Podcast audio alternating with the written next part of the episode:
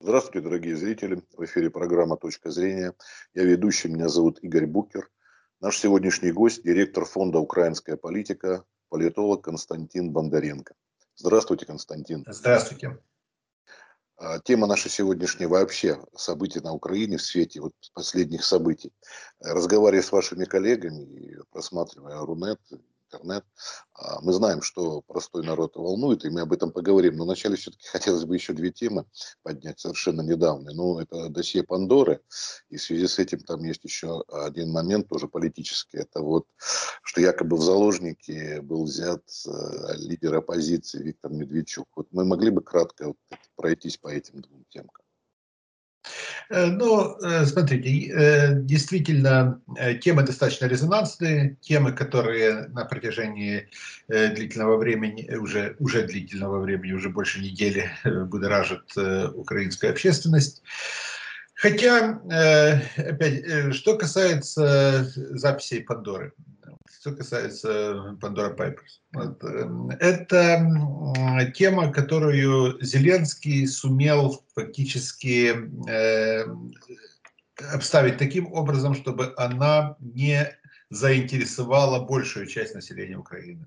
В условиях, когда 90% граждан Украины не знают, что такое офшоры, в условиях, когда для этих же 90% граждан цифра 40 миллионов – это нечто заоблачное, а значит нереальное, а значит это нечто, что, э, в принципе, э, существует вне их сознания, э, это не бьет по имиджу Зеленского, как ни странно. То есть реально у нас в Украине уже сложилась такая ситуация, когда коррупция по умолчанию стала чем-то нормальным. Сколько бы вы ни говорили наши политики о том, что они борются с коррупцией, народ абсолютно спокойно относится к коррупционным действиям. Эм, в принципе, это норма для любого сословного общества. Симон Кордонский в России говорил в свое время, что коррупция в э, сословных обществах является цементирующим э, фактором, а не разъедающим основы. Так оно где-то и существует. В Украине вот есть две э, группы населения, элита, верхи и простые люди, низы, и существует неписанный общественный договор, согласно которому согласно этому договору, э, именно коррупционная составляющая является по умолчанию неким э, э, моментом, который объединяет общество. Низы закрывают глаза на то, что верхи воруют миллионами, миллиардами, а верхи закрывают глаза на то, что низы не платят налоги, уклоняются там от своих прямых гражданских обязанностей и прочее, не декларируют свои доходы. Так что, по большому счету, вот эта коррупционная составляющая, она стала нормой для украинцев. Э, поэтому, э, когда кто-то вскрыл коррупционное деяние Зеленского, для большинства населения это не стало каким-то откровением. Мол, ну, так его же избирали, в принципе, на пост президента с этой целью. Как это он может быть президентом, не воруя? Вот, приблизительно такое было э, подсознательное настроение у общества. Сам Зеленский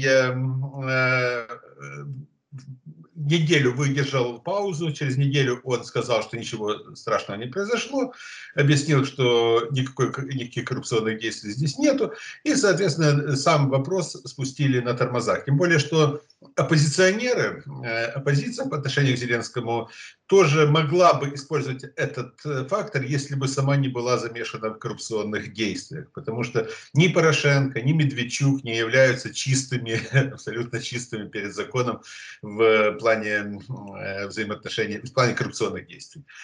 Это первый момент. А Второй теперь, момент... что касается а, больше обмена, да, вот да, там а вот, прозвучало. Да, да, да. У нас сейчас оказалось два заложника, по сути, фактически, э, о которых говорят очень активно. И э, оба момента, вот первый момент это с э, заложником по фамилии Виктор Медведчук, ну, вот, которого Зеленский предложил обменять России сказал, что мы готовы были бы обменять Медведчука, но не гражданин России, хотя на самом деле у нас уже были прецеденты обмена граждан Украины на граждан Российской Федерации. Э, граждан Украины на граждан Украины. Но это не такого масштаба, может быть. Не такого масштаба, конечно, но сам прецедент. Э, у нас же все равно перед законом, если это гражданские э, обязанности. Это первый. Второй момент – это взятие в плен Андрея Косяка, представителя представителя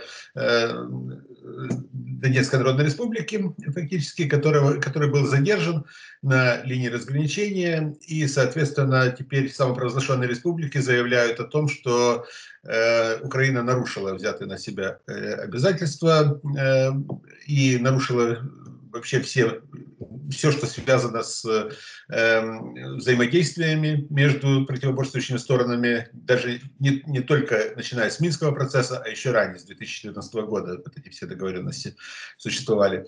Э, второй момент, причем вот это вот именно пленение э, косяка, я считаю, может э, послужить новым казусом Белли, тем более, что после него уже э, начинают то свою, э, сворачивать свою деятельность э, э, миссия ОБСЕ на неподконтрольных территориях, и это очень тревожная как раз нотка. Что касается Медведчука, она менее тревожна.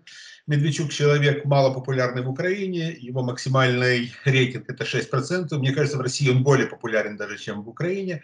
Эм, рейтинг Владимира Владимировича Путина в Украине в три раза выше, чем рейтинг Медведчука. Скажем, это, поэтому это говорит что-то, э, говорит само о себе. И именно поэтому я считаю, что именно вот эм, казус Косяка, он более актуален сегодня для Украины и более тревожен с точки зрения украинского общества. Константин, одно время назад, когда я вот разговаривал с вашими коллегами из Киева, а, и мы обсуждали, вот а действительно Медведчук там э, говорили, что да, это не популярно, зря на него там, Кремль ставит и прочее. Вообще, кто сейчас популярный на Украине? Есть такие люди? Или сейчас вот пока еще это... Проблема, проблема украинского общества в том, что действительно сегодня существует лидерство. Если бы сегодня проходили выборы, вот в ближайшее воскресенье проходили выборы, их с легкостью выигрывает снова Зеленский. Вот в чем проблема. Вот. Дело в том, что не, не потому, что Зеленский такой гениальный, и что Зеленский всех устраивает и так далее. Наоборот, Зеленский не устраивает всех.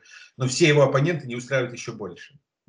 Именно поэтому я думаю, что э, сейчас э, будет вестись поиск электоральной фигуры, которая могла бы заменить, э, заменить Медведчука. Кто это будет, я не берусь сказать. Сегодня очень много кандидатов, которые себя пытаются, пытаются предложить в качестве, э, в качестве лидеров оппозиции. Это Евгений Мураев, там, например, лидер партии «Наши». Это внутри самой э, партии э, оппозиционной, оппозиционной платформы «За жизнь».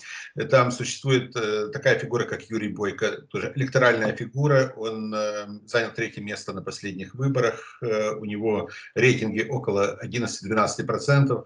Он, Это партия Медведчука. Фактически да. Фактически в, в этой партии Медведчук является лидером, но носителем рейтинга является Бойко как раз. Ну, ну, вот э, такая ситуация. Эм, дальше э, сейчас э, появился проект Бориса Колесникова. Где-то на подсознании многие смотрят на Вадима Новинского, бизнесмена, который не очень активен в политике, но в то же время он является одним из столпов Украинской Православной Церкви, канонического православия в Украине.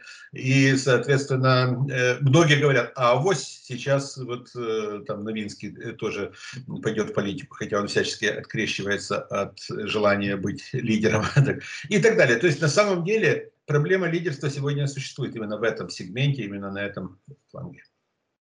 А просто помню, упоминали, что надоели уже вот эти шоумены, эти люди из бизнеса, а нужны экономисты, потому что больше всего простой народ беспокоит вот экономически, тем более перед зимой, как всегда, энергоносители, газ, цены и так далее. Украинцы как раз привыкли э, с экономическими и социальными проблемами справляться скорее самостоятельно, не надеясь на государство, не надеясь на то, что кто-то решит их проблемы. Но так уже 30 лет независимости приучили к этому, что надо надеяться только на себя, на собственные силы. А вот именно э, некое, некое желание рассматривать политику как шоу, политику как нечто иррациональное, как нечто там, постмодернистское, скажем так, вот, э, это, это Э, осталось это желание. И именно поэтому противовес одному шоу сегодня можно противопоставить только другое шоу. Эм, тем более, что народ не соотносит свои, там, свою прибыль, свои достатки, наполненность холодильников, карманов, кошельков с э, именами тех или иных политиков. Они голосуют за политиков по принципу нравится, не нравится. Голосуют скорее за лозунги, а не за программы, и э, воспринимают далеко не рационально украинских политиков.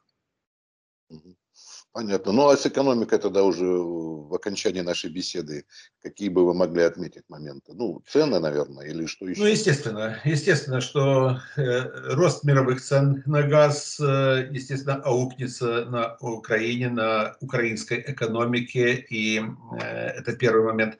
Второй момент, непонятно, э, останется ли Украина в статусе транзитного государства, э, государства-транзитера российских энергоносителей в Европу, особенно после запуска Северного потока-2. Что будет с Украиной после 2024 года, когда закончится контракт с «Газпромом»? Что будет с э, подземными газохранилищами? Э, один из элементов, которыми так гордится Украина. Э, запущен рынок земли, но он еще не заработал на полную мощность. Где брать деньги конкретно? Что станет локомотивами для украинской экономики? Пока тоже непонятно. Пока что живем от кредита к кредиту от Международного валютного фонда. Хотя экономисты говорят о том, что не все так плохо, как бы ВВП приблизительно э, замер на э, некой позиции, на некой точке, которая наблюдается на протяжении уже нескольких э, лет. Эм, и, соответственно, в ближайшее время вряд ли грозят какие-то колебания. То есть эм, худо-бедно, так вот, э, без особого развития, со стагнацией в экономике, без конкретных прорывов Украина существует сегодня. Нельзя сказать, что тотальная бедность э, охватила сегодня Украину. Нельзя сказать, что Украина еле-еле выживает, но в то же время э, можно говорить о том, что вот это отсутствие прорывов, отсутствие прогресса, оно очень сильно удручает многих. Ну да, как вот non progredi est regredi, да, латинская пословица. Нет движения вперед, значит это назад. Хорошо, э, и тогда самое последнее, вот э, даже Борис Джонсон, да, вот где Великобритания, где Украина, где Россия, а, а там такие вот проблемы и обещают до Рождества, ну то есть до католического Рождества, до 25 декабря проблемы с продовольствием и прочим. Вот такого подобного, как Великобритания, нет, по-моему, в других Европах, ну на Украине тоже, наверное, да? Нет, пока что, пока да. что проблем с продовольствием никто не обещает отвечает. Э, пока что с продовольствием, слава богу, в Украине все хорошо. Вот э, э, в этом году был собран э, рекордный урожай э, в Украине. Погодные условия были благоприятными для этого. Э, так что э, в этом отношении, как раз в отношении голода, э, тут бояться, бояться нечего. Нет, тут нечего. Ну, это самое главное, да. А там остальное, было бы здоровье, остальное купим. Да, но в любом случае в Украине начинает понимать, что все-таки дезинтеграция на постсоветском пространстве, э, разрушение традиционных связей и потеря традиционных рынков очень больно ударила по украинской экономике и наладить сейчас эти отношения будет достаточно сложно, особенно после того, как каждое государство фактически уже справилось с этим разрывом и провело уже импортозамещение, э, по большому счету. И теперь необходимо будет по новой доказывать, что мы нужны друг другу. Хорошо, спасибо большое, что уделили нам время, внимание. Здоровья вам, удачи, всего хорошего, спасибо. до свидания.